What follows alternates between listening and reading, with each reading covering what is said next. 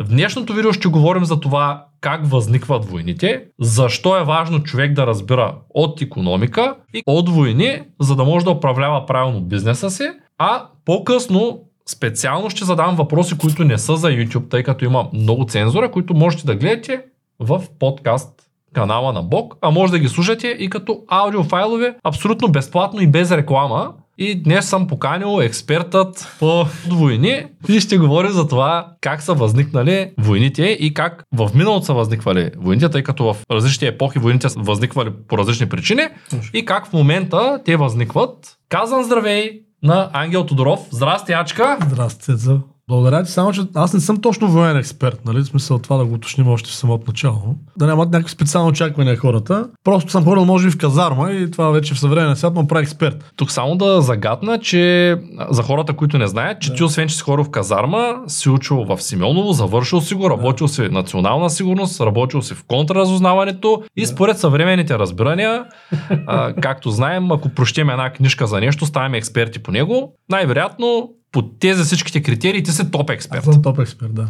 Еми аз да, реално 8 години съм занимавал с това, ако броим университета. Също така имам частта да познавам баща ти. Баща ти също е военен и говори само за войни, за разни неща, които е преживял по време на службата си. Е, така, че... танкове, така. Да, за, за 3 часа разговор с него, когато се запознахме, 2 часа и 50 минути беше за военни неща, за да. пистолети, за пушки, за всякакви работи. Да, да, така е. Така че смятам, че си много подходящ да разкажеш и Добре. в тази връзка първият въпрос е каква е основната причина, поради която в миналото и в днешно да. време се стартира една война. Да, ти както каза, те могат са някакви специфични конкретните причини. Винаги си има. За всеки скандал си има някакъв конкретен повод. Защото това е на военния конфликт, е форма на скандал. Въпросът е, че в същността си огромния процент са с економическа основа. Нали, всяка война има някаква економическа причина.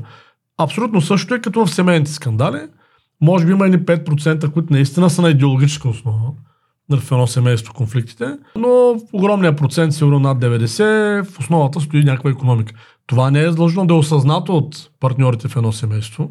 Те могат да си мислят, че спорят за някакви сложни философии, а всъщност просто да им е тясно жилището, да не им стигат парите, дали жената да иска да спре да работи и да имат повече деца, обаче пък семейството мъже не може да го осигури това. Дали може да има най-различни такива подсъзнателни Нали, причини същото е с войните между държавите. Понякога хората може да имат това огромно преживяване, че се борят за някаква много справедлива кауза и така нататък. В основата обаче отдолу, ако погледнеш дълбочина, винаги е економиката. Общества, които са много устойчиви економически, които са предвидими економически и в които хората са силни независими, т.е. економиката е построена на принципите на висока ефективност на отделния член на обществото, а не е построена на основа на нарастване само на БВП-то, тия общества почти никога не воюват. Просто няма причини, разбираш, да не се поражда такава нужда вътре в самото общество. Давам пример дори с нашата история. Примерно кога българите започват да се вдигат също с маската империя, кога тя почва да залязва економически. Преди това нали, имаме 200-300 години, където много, много не са мърдали българите. А е по-логично по в началото да има повече възстания, нали така? Обаче не е било точно така възстане повече към края. Защото към края спира да работи бизнеса. така че това е. И в съвременния свят, нали, с всичките условности, нещата не са, не са по-различни. Просто сега е нещо, има, има така една много специфична, специфичен нюанс, който се вижда в момента, тъй като едно време все пак на хора са им трябвали някакви ресурси, да речем земя, за да произвеждат храна, някакви рудници, за да купаят труда или така нататък. И по, имало е по-често ситуации, в които войните са водили за ресурси, а, просто за нефт в някакъв момент и така нататък. В момента са за, това много така добре се вижда, как това се измества и в момента войните са повече за пазари, отколкото за ресурси. Тоест повече хората воюват, особено се вижда много ясно американски как го правят последните 20-30 години, на тях им трябват пазари, на кой да си продават стоките, а не толкова ресурси, защото не им трябват. Това е ново, според мен. Не е било така почти никога в човешката история. Да воюваш за пазари да има на кой да продаваш, смятай. Както са първо украинците, те нали ги съсипаха. и те ги съсипват като пазар, те, ги, те си ги създават като пазар. И според мен ще направят също с цяла Европа, между другото. Просто в един момент да има на кой да продаваш. Ти, нали знаеш, той е без значение. Дали ще му продаваш сникерс или завод за сникерси, ти му продаваш нещо на този човек. А той като няма економика, как купува? Ето, нямаш економика, нямаш завод за сникерси. И момента кажеш, аз ще дам завод за сникерси. Обаче ти обещаваш да ми го платиш, защото аз ти го дам на, на заем все едно. И правят ти завори за всичко и всъщност това население, да речем, в Западна Европа, примерно, или в Украина, да речем в частност, следващите 50 години издържа американците, като плаща лиха върху тия пари. Аха, това означава ли, че те ще ползват после и Украина за ефтина работна ръка там? Ще ми спратят някакви неща, които са... Ами то ефтината работна ръка е друга тема. По-скоро тук говорим за данъчно облагане. В момента бърз държа, как се издържа? Тя се издържа като на тази територия, на която сме, ние плащаме определени данъци. Там ДДС, данък добавена стоеност, осигуровки, нали така? И на база на тия пари съществува някаква система административна, която нали, ни помага да функционира в тази държава. И сега си представи, че тази държава изцяло или там на 90% е изградена с, както е било по време на, нали, след Втората световна плана Маршал в Европа, с американски пари. Това означава, че има един данък, фиксиран, който е немалък, 20-30%, 40-50, 60 може да е от това, което прави, което заминава за САЩ. Разбираш ли? Да. И по този начин ние почваме да издържаме САЩ. Примерно следващите 50 години. И като си, вече сме се разплатили горе-долу, нали, с САЩ, обаче САЩ, те не са много добре економически, много, много да. И сега се сипват на нова история, за да стане на ново това тема. Пак 50-60 години да ги издържаме. Това е целият цирк. Разбираш, през цялото време се съсипват някакви държави, за да може в момента е така, пак казвам, това е ново нещо в историята. Ти съсипваш една държава, за да можеш да им, да им продаваш неща, да могат те да работят за теб. А в миналото как е било? В миналото е било по друг начин, в миналото повече е било е това, да казваш ти ефтина работна ръка, да им вземеш златото, да им вземеш петрола, нали? е тия ресурсите. Сега го има, продължава да го има, но не е основно. В момента основният проблем на големите економики е пазара. Пазара, защото света е станал глобален вече, нали, всеки може пазар от Китай, от Германия, от САЩ, където си иска. Да. И ставайки глобален, вече това с ефтината работна ръка е, нали, вече не е проблем. Нали. Сега проблема е на кой да продадеш стоката, защото всеки може да купи от всеки. И, примерно, аз, за, за да не мога да, за да купя американски автомобил вместо немски, примерно, да речем на теория, единственият вариант за сигурни американски производители на автомобили, че аз купя нали, американски автомобили, има вариант да избера пред немски и да няма немски автомобили. Да. Или да няма достатъчно немски автомобили. Това им е... А как да Шанс. няма достатъчно? Или трябва да развалим държавите, които им носят а, суровините, или трябва да съборим завода, Да, или... разваля се инфраструктурата там по една или друга причина. И в един момент, тъй като почна да го произвеждат прекалено скъпо немците, или като спрат да го произвеждат, те сега в момента почти всички заводи на Шкода са спрени. Да, са част от Volkswagen групата. Окей, в Чехия са, нали? но Да, да. в Европа се Скоро един приятел получи часто нова Шкода, която е поръчана в началото на 2022. Сега сме края на 2023. Той е забравил, че е поръчал. Еми. Поне единственото му успокоение е, че много била поскъпнала и реално е Ами, това искам да кажа. 30% Те- да, по-ефтино все едно. И всъщност по този начин ти създаваш пазар за твоите стоки. И това в момента сме още в меката фаза. Нали, Меката фаза е нали, с такива економически лостовета приключват. А пък нали, вече твърдата фаза е чисто военно, вече унищожават. Сега разбира се, то няма, то ще стане като преди. Нали, сега измисля се враг, то враг е много страшен, нали. Както е било винаги, бе. нали.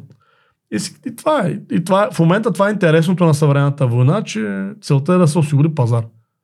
Както стана с газа, те хората това не го гледат статистически, ма аз следя, имам един приятел, който има YouTube канал специално за енергетика. Нали, силно го препоръчвам. Аз само забравя как се казва канала в момента. Той се казва Янко Янакиев, така могат да го намерят в YouTube. Много добър специалист. По... Ти ми беше дала една книга Енергийният преход. Да, да, точно така. Много, е- много е добър. И всъщност а, той прави много хубави обзори. В момента, откакто стана това с руския газ и така нататък, ти си нямаш на представа колко се увеличат доставките на американски течнен газ в Европа. Космически количества, разбираш, това е много важен отрасъл. Те И това се прави твърдяха в планирано. началото даже, че този газ не можел да идва до тук, много Не, бавно се движал. не, не, не. То си е планирано, това си е цялото нещо. Ти почваш, хем им продаваш скъп газ, хем после това, това пречи на другата им индустрия. Ти им прод... Абе, просто много добре е завъртяна система. Изглежда, че те спасяват, а в същото време, но нали, лека по лека то обхваш като октопод. Тоест, военните действия, които се случват навсякъде, не са случайни. Не, няма ли друга работа и фърли ракетите. Всичко е много планирано, много по-отзад. Да, вързано с економиката, защото големите държави, визирам САЩ специално, нали, в западните големи държави, те работят на колониалния принцип, нали, така им е функционирането. И съответно винаги им трябва от някъде, нали, как да кажа, да, да колаборират по такъв неравнопоставен начин с някоя друга държава, за да могат те самите да живеят добре. Защото това са американската мечта. Абсолютен мит, ако им видиш БВ, реалното БВП на американците. То, ако махнем потреблението от БВП-то, не говорим, да, то е по-малко от това на Китай. Те отдавна не са високо производителна държава. А пък, за да могат хората там да живеят по начина, по който живеят, трябва от някъде да идват блага, както е било в Испания, да речем, средните векове. Там, не знае, 14-15 16 като, като превземат Латинска Америка, има ни три века, където испанците и португалците нищо не правят. Почти, защото няма нужда, нали, влачат сребро и злато. Да, т.е. един ти вариант е да го произведеш, втория вариант е да го заграбиш. Еми да, по По-лесно е да го вземеш готово. и- Да, и нали, не винаги е политически, особено в съвременния свят, изгодно да го направиш директно. И трябва да измислиш някакъв благовиден предлог. Както сега, сега ще видим какво ще стане там с нали, ситуацията в Израел и Палестина. Има много сценарии. И, нали, там също е голям пазар. Арабския свят, те хората пак много фокус е върху нефта, обаче и той е важен, нали? но също така не трябва да се забравя, че това е огромен пазар. Те са там, сега не, не мога сметна общо колко са в момента на ума, със сигурност са там 4-500 милиона човека, може и повече, зависи ако се вкара Иран нали, в уравнението. Това са много хора. И всички тия хора купуват някакви неща. И това е пак пазар. Ще видим, не е изключено. Има такива. Нали, аз съм си го мислил преди. Първо си го помислих, ама викаме, това е прекалено фънки идея. За да е истина все едно. Просто аз си въобразявам някакви неща.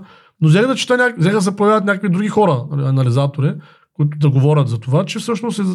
И аз реших в един момент, че може да не е чак толкова странна идея. че всъщност съвсем не е изключено Израел в някакъв момент да бъде жертван. За да може да се предизвика по-масштабен конфликт там, за да може тази територия да се приобщи отново към определени видове доминация.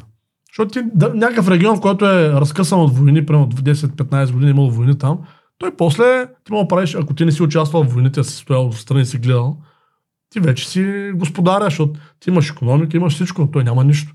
Окей, един е победил, нали? Ама както има една китайска поговорка, когато два тигъра се бият, един е обречен на смърт, другия на усъкътяване. Кой точно е победителя между Израел и палестинците? Че не мога да разбера. То не е ясно, не разбираш. Накрая на деня умират хора от двете страни, унищожава се инфраструктура от двете страни, економика от двете страни. Целият ресурс е отишъл за пиратки, А, така. големи. И някакви страни стоят и ти пляскат там и давай, давай, надъхват нали, да се биете. И накрая, като се изпотрепите, идват и те спасяват. И който те спасява, той е шеф. Еми, ми кой е?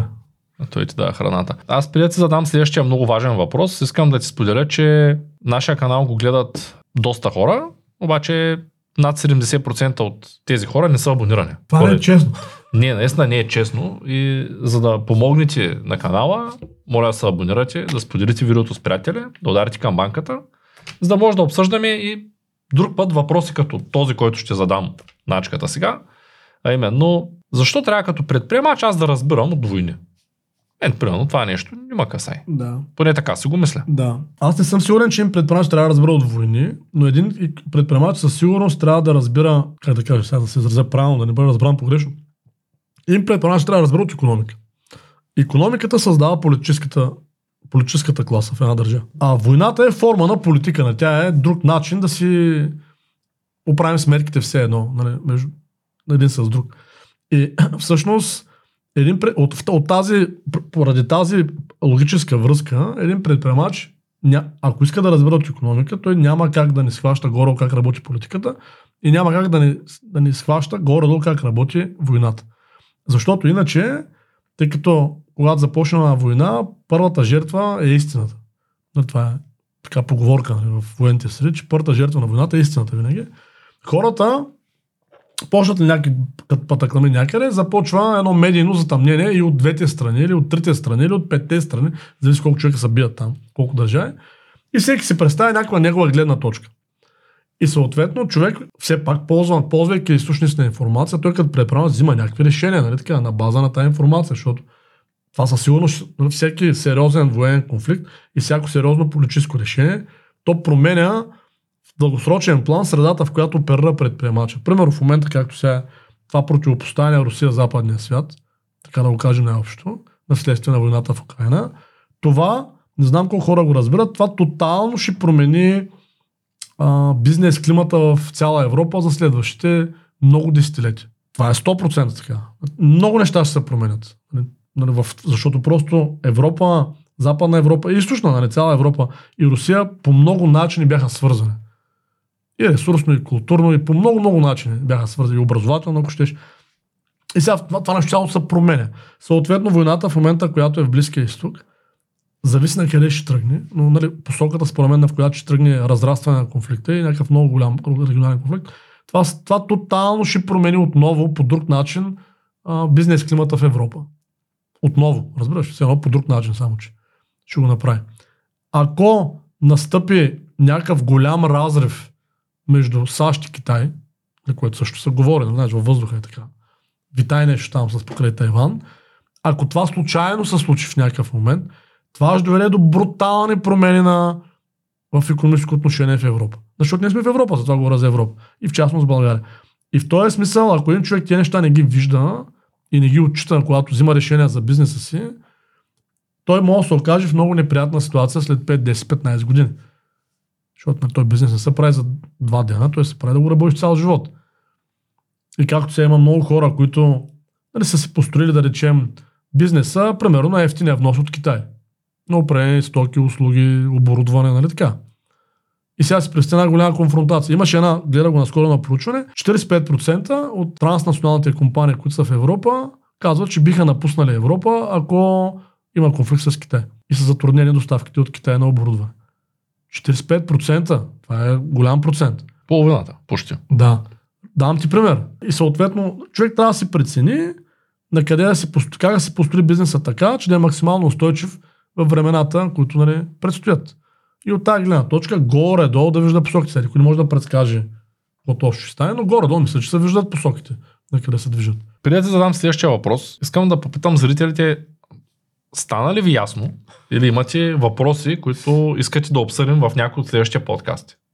Ако това е така, ако имате въпроси, сега е момента да ги напишете в коментарите. Ще почакаме малко. Как се стреля с късоцевно оръжие, каква е балистиката на куршума. Много хора, между другото, не знам, не знаеш, много хора си мислят, че като стреляш, защото които нямат опит с а, стрелково оръжие, или пък имат такъв само практически, в смисъл, стреля са на стрелбище, Да.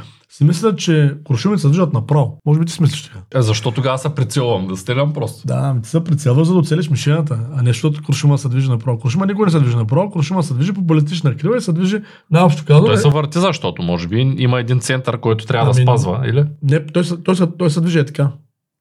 Куршума. Може би не с така голяма амплитуда, която показах, но така се движи винаги.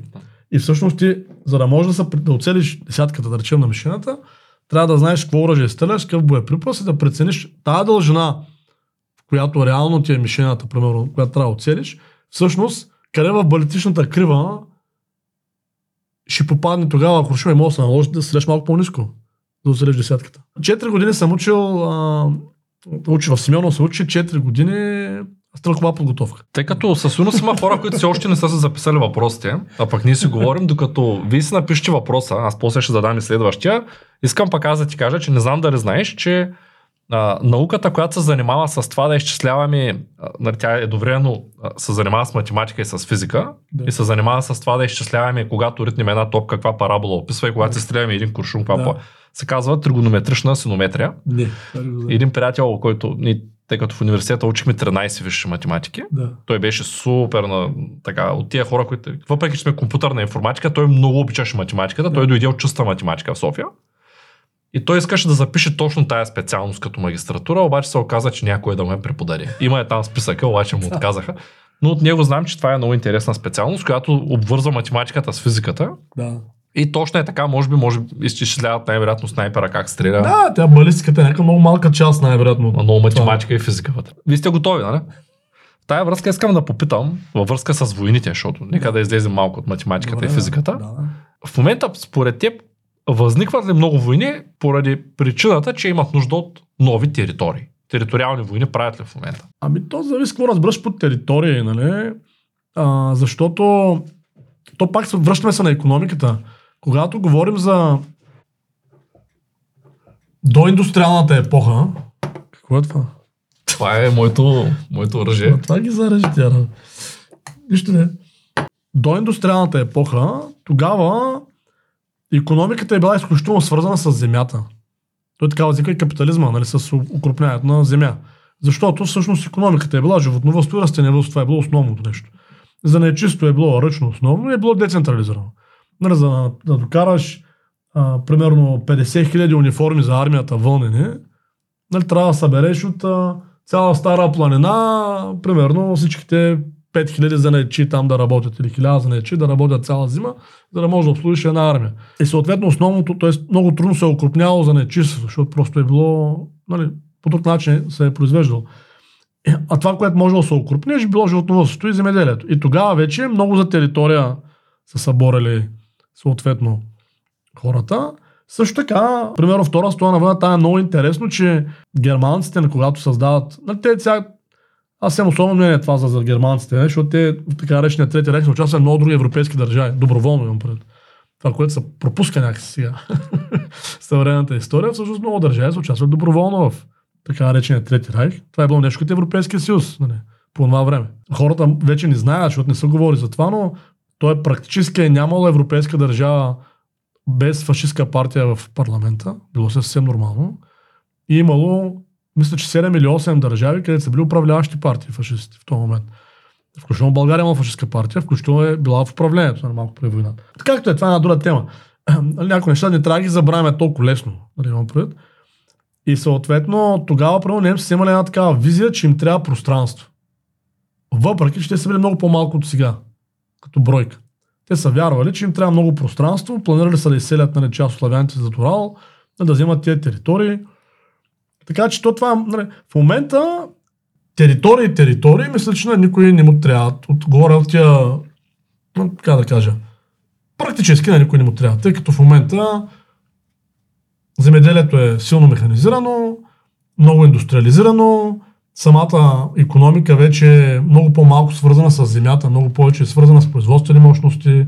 Нали, само, окей, за някои полезни изкопаеми, естествено, защото те са там, нали, примерно някаква територия. Но това е малко частен случай. Мисля, че много малък процент от войните са заради някаква територия.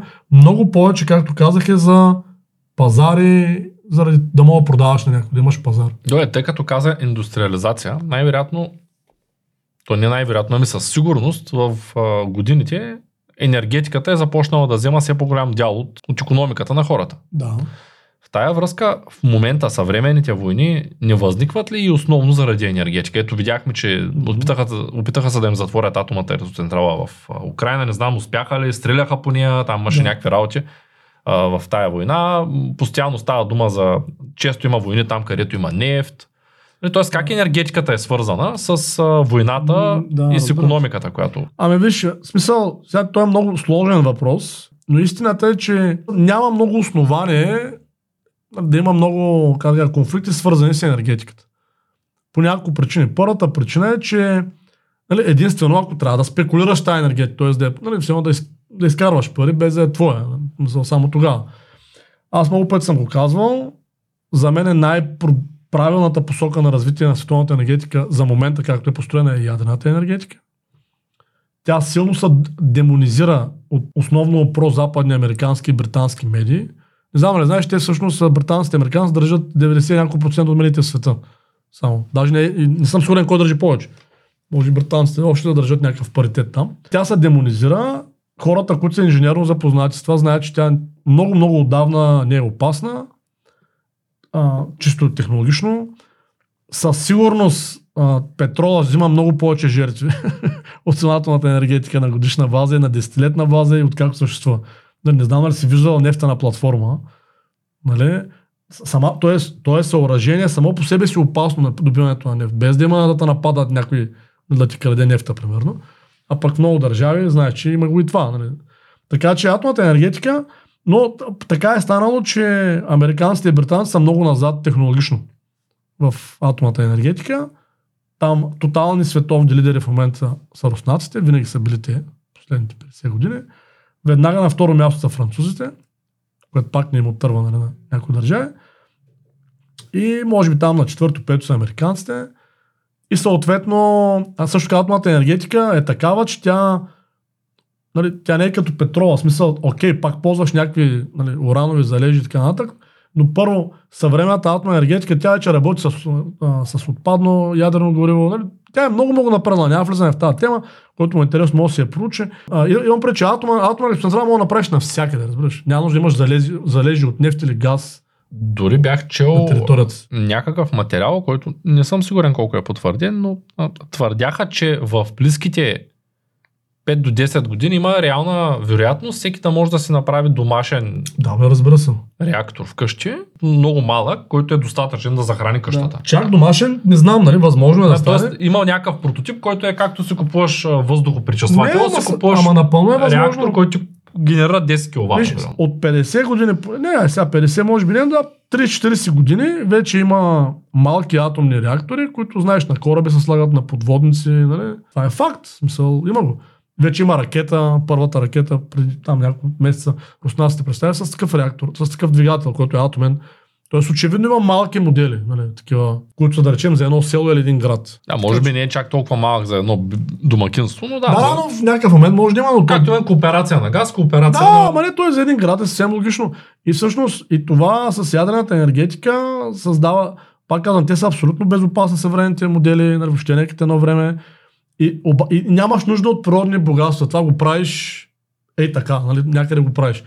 Нали, Съвсем минимално си зависим от а, някакви конкретни метали. Тук обаче идват конфликтите с какво ще правим с петрола. Точно така, да. Това, това искам да кажа. Не, то, хората трябва да го разберат, че затова ти отговаря малко по-далече на въпроса. Според мен реален конфликт за енергетика няма. Защото ако държавите, които държат петрола, нали, които са основно САЩ и Великобритания и някои северноевропейски държави, нали, ако те пуснат хватката, ядрената енергетика може да се развие много бързо. И тогава може да се окаже, че нали, няма нужда вече от толкова много петрол, метрол, нали. Той ще стане постепенно. Така че реална нужда няма, но е такава изкуствена нужда, със сигурност има. И затова е това демонизиране. Ако питаш някой, нали, кое, коя е най-опасната енергетика, той ще каже ядрената най-вероятно. А което е статистически абсурд. Просто отвори да види, всеки може да отвори да види колко човека са загинали на годишна база по петролни кладенци и рафинери. Космическо количество хора, без да ги убива някой, говоря инциденти, защото това са опасни. А това не е ли защото използваме много повече петрола за енергия, отколкото атома? Ами не, то, искам, те са от- отделни неща. Защото то е като, ако прощем статистиката, сега малко ти влизам А, в опозиция, ама той е така. процент ли имаш, Защото нали? гледаме сега Не, статистиката, не, че не. най-много, нали, ако погледнем реална статистика, Да. Най-вероятно, ако прощем за автомобилите катастрофите, ами най-вероятно с Daihatsu има много по-малко катастрофи, отколкото с Volkswagen. Не, Защото не, не, Daihatsu е разбрах, виж, аз разпространен процентно. разбрах ти въпроса, може да го вземеш като процентно съотношение на енергетиката към световното енергийно потребление. Ще видиш, че примерно, ако, аз сега не знам как е в момента, но примерно ядрената енергия, ако е 10%, защото Да. тя сигурно не е по-малко 10% в момента, и ако петрола е да речем 60%, Да. Нали, в петрола има примерно 300 пъти повече смъртност, отколкото в... Нали, то няма да е реципрочно, разбираш ли? Даже за страхователните компании, ти ако работиш на петролна такава рафинерия, не те застраховат. Защото се заводи такъв, нали, Много високо, висок, рисков и да, високо не рисков. могат да предвидят какво ще Да. стане. Добре ми, в тая връзка енергетиката е една тема, но Аз не мисля, че тя е реален проблем 2023 година. Това искам да а за други суровини стават ли война? Ами не, те стават през цялото време. Въпросът е, че пак казвам, това са суровините, винаги го е имало, винаги ще го има, но то става все по-малко, това се опитам да кажа. Защото това са суровините, се оправя по търговски начин. Нали, като ти трябва уран, примерно, си купуваш уран. Като ти трябва алуминий, си купуваш алуминий. Нали така? В смисъл, има си глобален нали, свят, има си пазар, хората се търгуват. Проблема, т.е. има такива конфликти, те са все по-редки. А все по-чести са конфликти, които трябва да, тази територия да освоим, да можем да им продаваме нещо. Това се опитам да кажа. Иначе то никой няма да е идеален, според мен, вариант. Само едното или само другото.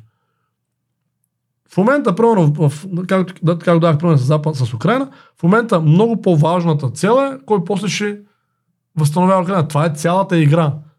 И да, на повърхността има някакъв конфликт между украинците, между руснаците, който за мен е абсолютно изкуствен конфликт. Нали, може е достатъчно стар конфликт, но това не го прави по-малко изкуствен. Между украинците и руснаците конфликт е точно същия конфликт, който в момента има между македонците и българите. Абсолютно същата основа е създаден. Абсолютно изкуствена история. Не, аз не казвам, че трябва да сме една държава, както аз в момента не твърда, че трябва да сме една държава с македонците.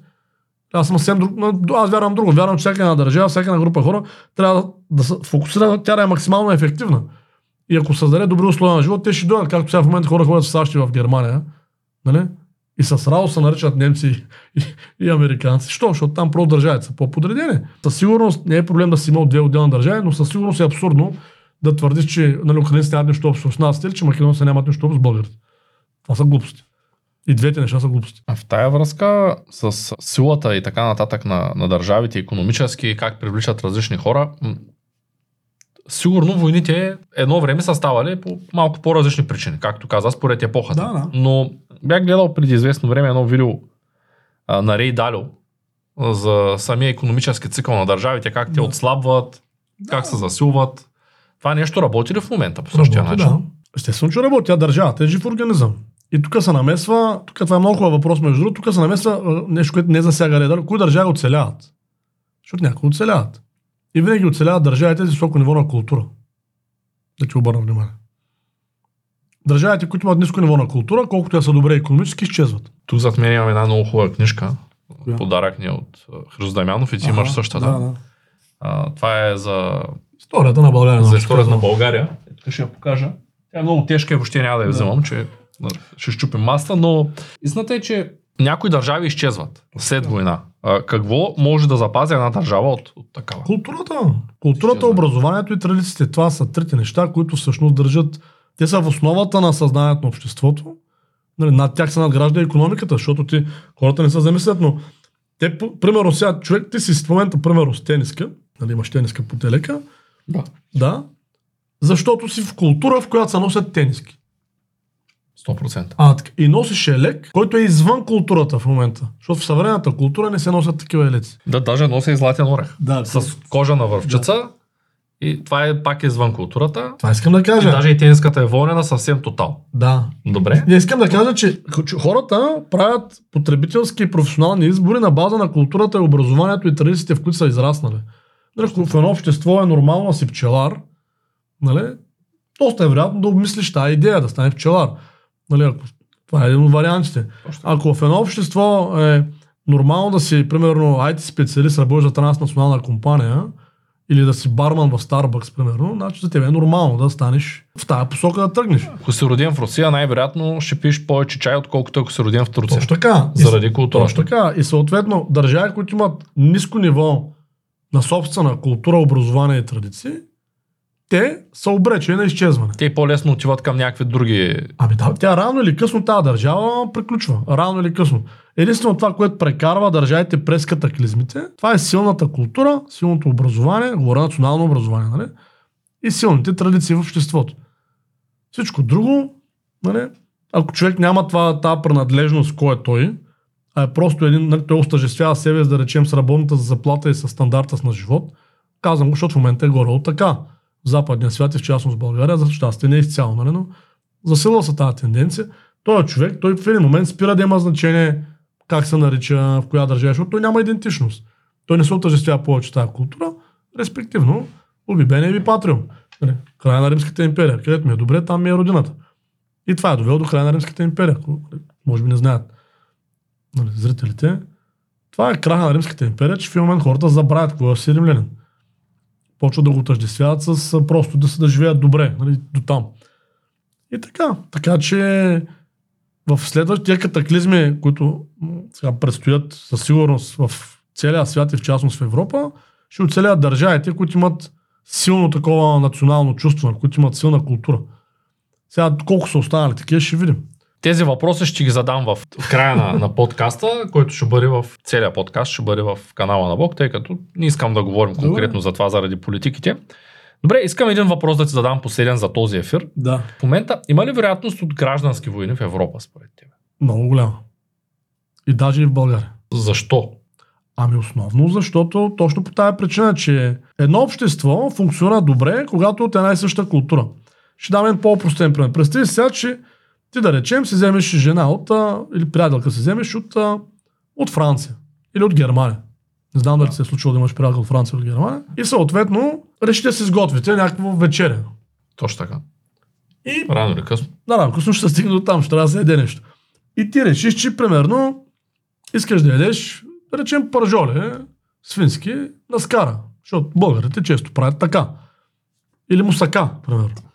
Тя обаче, тъй като да речеме от а, Германия, да речем, тя иска да вечеряте хляб с масло.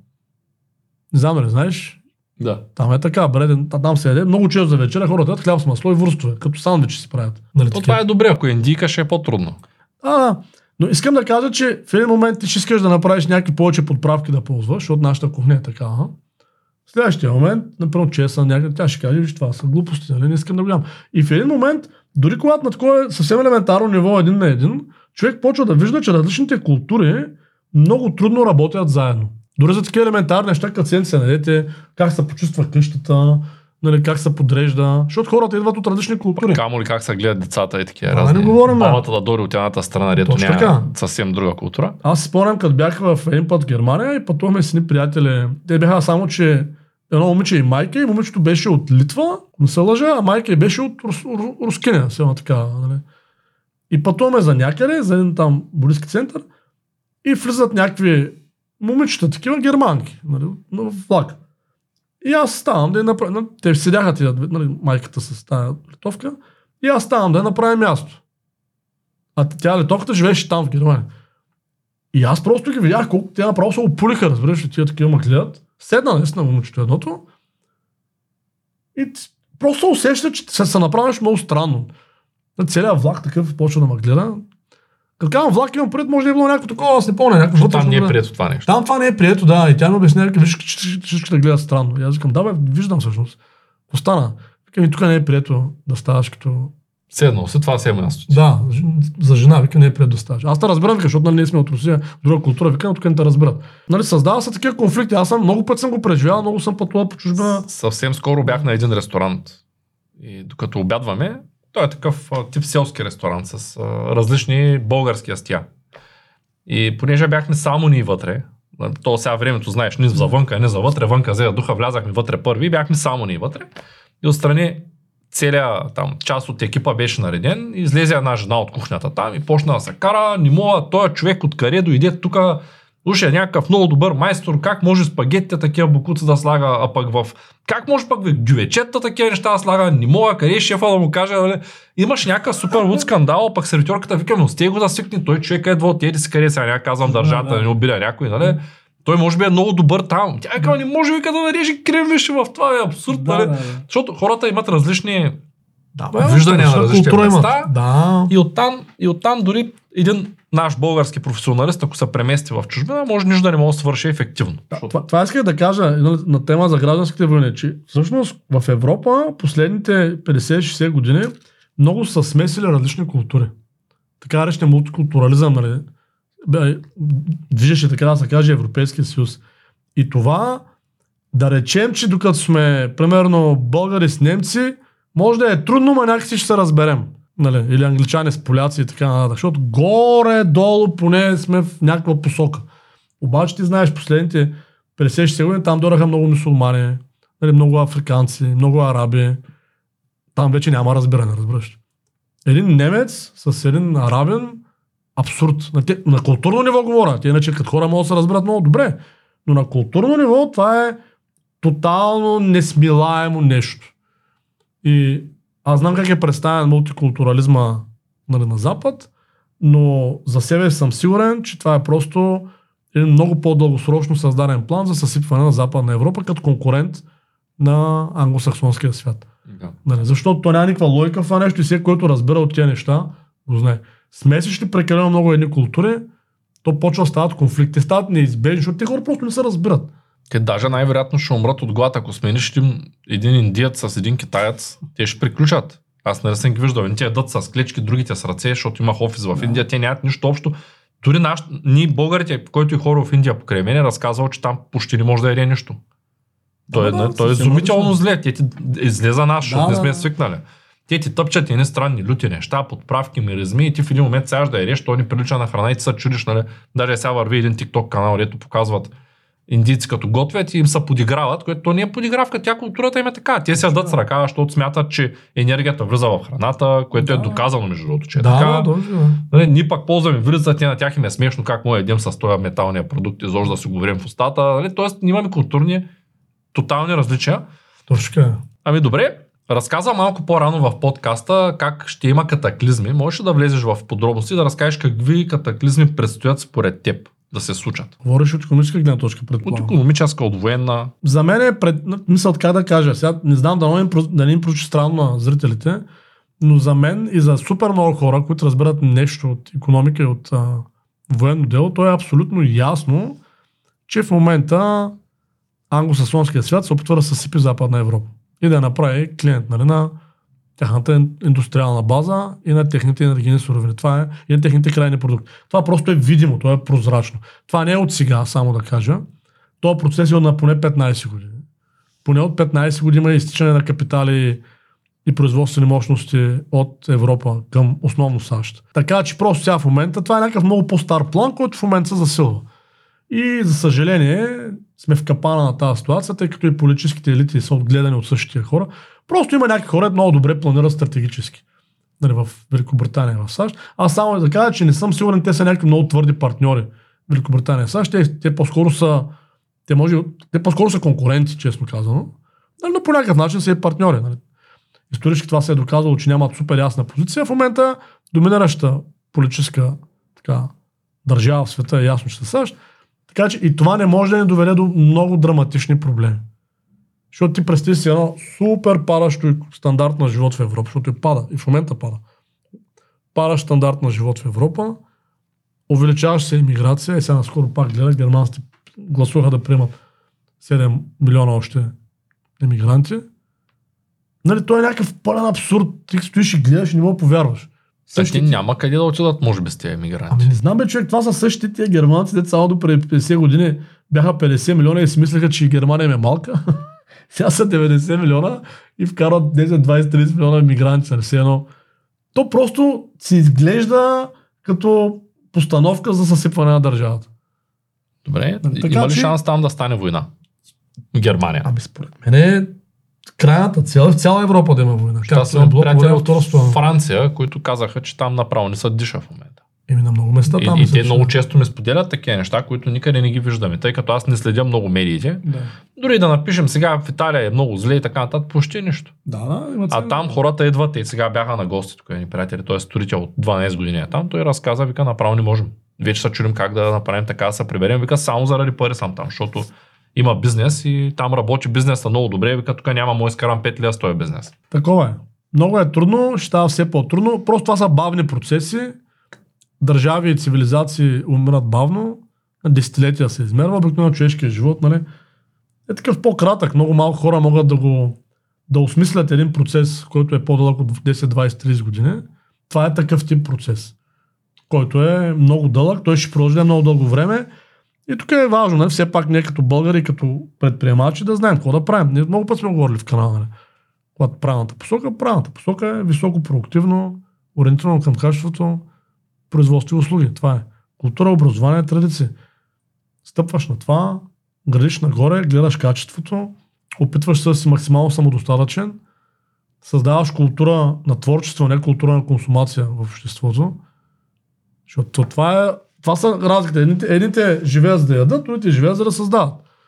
И хората, които имат творчески потенциал, нали, така са възпитани с творческия потенциал, те по-малко имат нужда да потребяват.